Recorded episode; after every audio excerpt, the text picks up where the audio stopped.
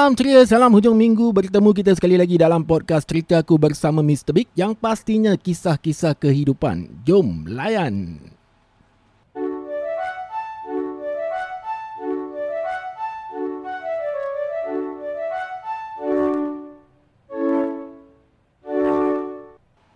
Okay guys, kepada yang belum lagi share-share around tu, kalau boleh tolong-tolonglah share-sharekan ke kawan-kawan kurang ke, family-family kurang ke, social media kurang ke eh. Ha, cakap pasal social media ni ada baik dan ada yang tak baiknya eh. Ha, social media ni. Ada eh setengah laki bini yang bercerai-berai kerana social media, ha, kawan bergaduh di Facebook bagai.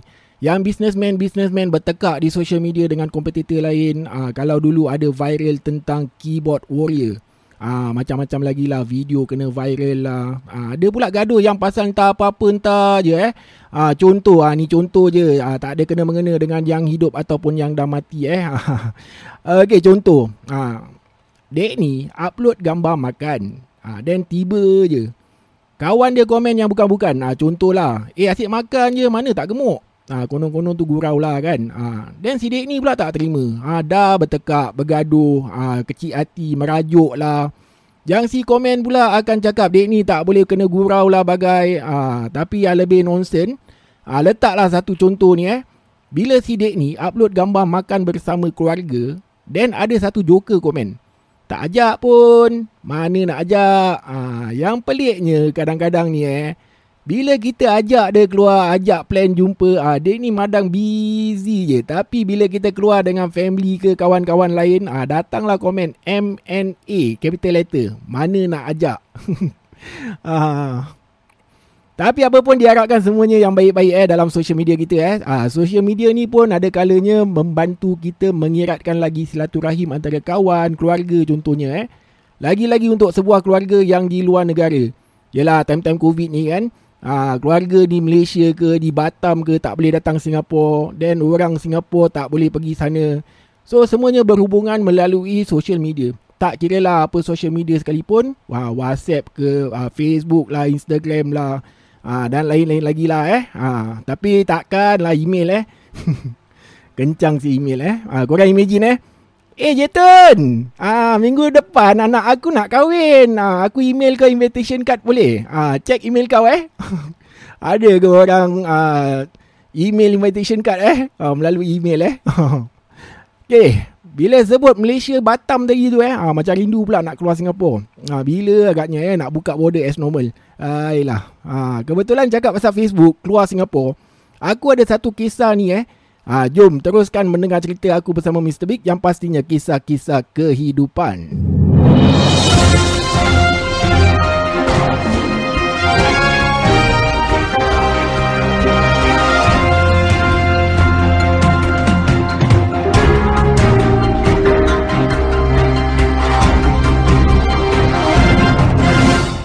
Cerita aku adalah kisah-kisah kehidupan Ada yang happy-happy Ada yang kelakar Ada yang sedih Dan ada juga yang Seram-seram.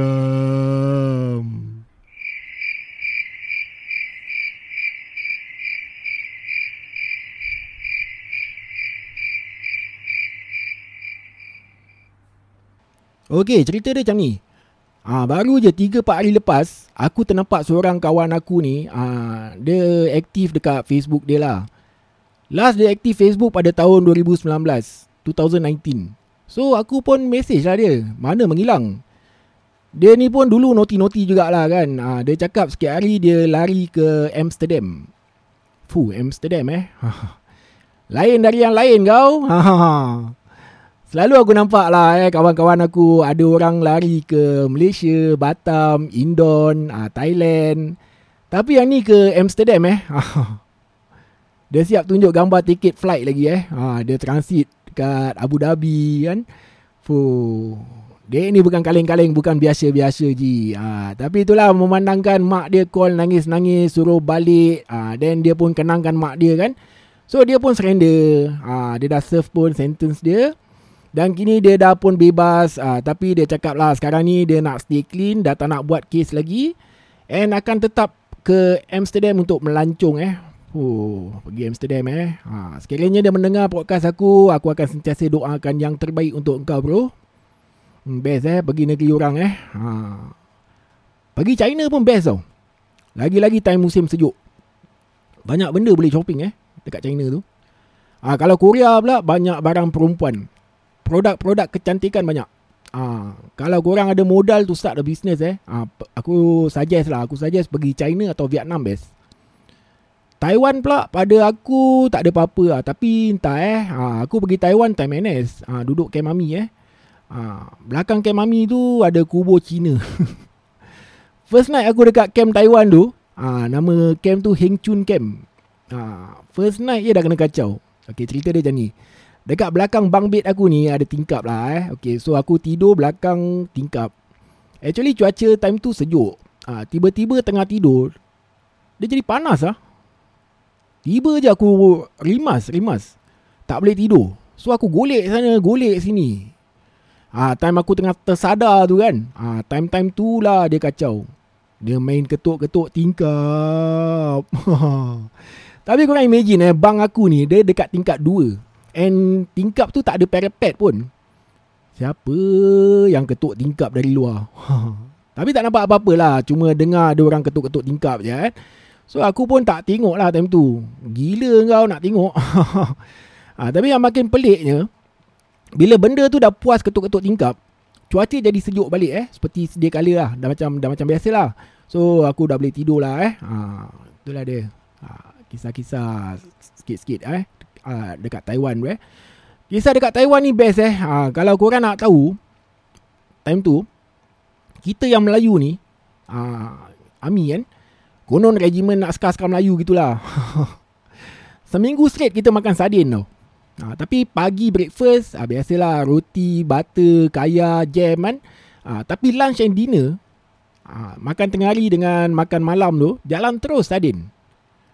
Seminggu straight pula tu. And kita nak kena tempuh dekat sana lagi 5 minggu. Aku dekat Taiwan 6 minggu eh. Ha. So kita pakat lah jumpa head chef ni. Ha, satu, satu, satu staff sarjan eh. Ha, kita tanya lah. Staff takkan nasi makan sardin je? Ayam-ayam tak ada ke? oh, rupa-rupanya ayam semua tak halal. Dah namanya dekat Taiwan kan. Ha, tapi ha, time tu lah. Sekarang ni aku tak tahu. Mungkin dah ada ayam halal kot. Ha. So staff ni cakap lah dengan kita. Korang betul nak makan ha, nak makan ayam. Tapi ramai-ramai kena tolong lah. Gotong royong. Ha, besok pukul 8 pagi, ha, aku nak semua budak-budak Melayu datang cookhouse. So kita budak-budak Melayu ni besok paginya kita pun turun cookhouse lah. Ha, kau satu lori ayam hidup sampai. Apa lagi tolong staff tu sembelih lah. Ha, jadi satu kerja pula eh. Yang pegang ayam lain, cabut bulu ayam lain. Ha, last kali cuci cookhouse dengan darah-darah ayam. Gara-gara apa? Gara-gara nak makan ayam. Tapi at least experience eh. Ha, benda yang tak pernah aku lalui eh. Ha, yang dekat Taiwan tu eh. Ha, time dulu lah. Tahun tu tahun 1998. Game market dorang ni. Dekat Taiwan ni. Game market dorang. Ha, time tu aku main pinball eh. Ha, so bila game over. Whatever points yang kurang score tu. Tu semua duit tau. Ha, korang boleh tukar duit. So korang boleh macam pergi counter. Uh, tunjukkan skor korang tu uh, Then daripada counter tu korang dapat duit lah. Uh, Kira dah macam judi jugalah eh. Nampak? Mana nak dapat dekat Singapura? Uh, Kalau dekat Singapura gitu kan uh, Yang ada pun mesin kuda je. Uh, Kalau korang ingat lagi mesin-mesin kuda eh Yang nakal-nakal tu yang noti-noti tu eh Masih ingat lagi eh mesin kuda. Uh, Dia macam gitulah. Uh, Tapi mesin kuda tu pun sembunyi-sembunyi. Uh, Dia bukan game market macam dekat Taiwan eh Terang-terang eh. Uh, Itulah dia Best eh tengok negeri orang eh. Ha, since topik tentang melancong ni eh. Makcik aku pun ada dengar podcast aku. Dia pun nak juga. Ha, dia suruh aku ceritakan kisah dia ha, dekat hotel di KL. Ha, dia cakap masa dia tidur dekat hotel tu, dia terdengar macam-macam bunyi eh. Ha, orang sirik-sirik kerusi lah, bunyi air lah. Ha, tapi itu biasalah eh. Mungkin makhluk-makhluk ni uh, dia nak bagi tahu uh, akan kehadiran mereka eh. Uh, so dengan tu baiklah aku rasa sampai sini je dulu aku menyanyi. Mungkin aku sambung kisah-kisah lain di episod-episod yang akan datang. Uh, kalau aku cerita semua eh uh, nanti dah tak ada kisah pula eh. Uh, tapi kalau korang ada pengalaman-pengalaman ke kisah-kisah kurang yang nak dikongsikan ke boleh je hantarkan email ke cerita aku bersama Mr. Big at gmail.com so dengan tu nantikan saja episod seterusnya dalam cerita aku bersama Mr. Big yang pastinya kisah-kisah kehidupan happy happy always adios amigos bye bye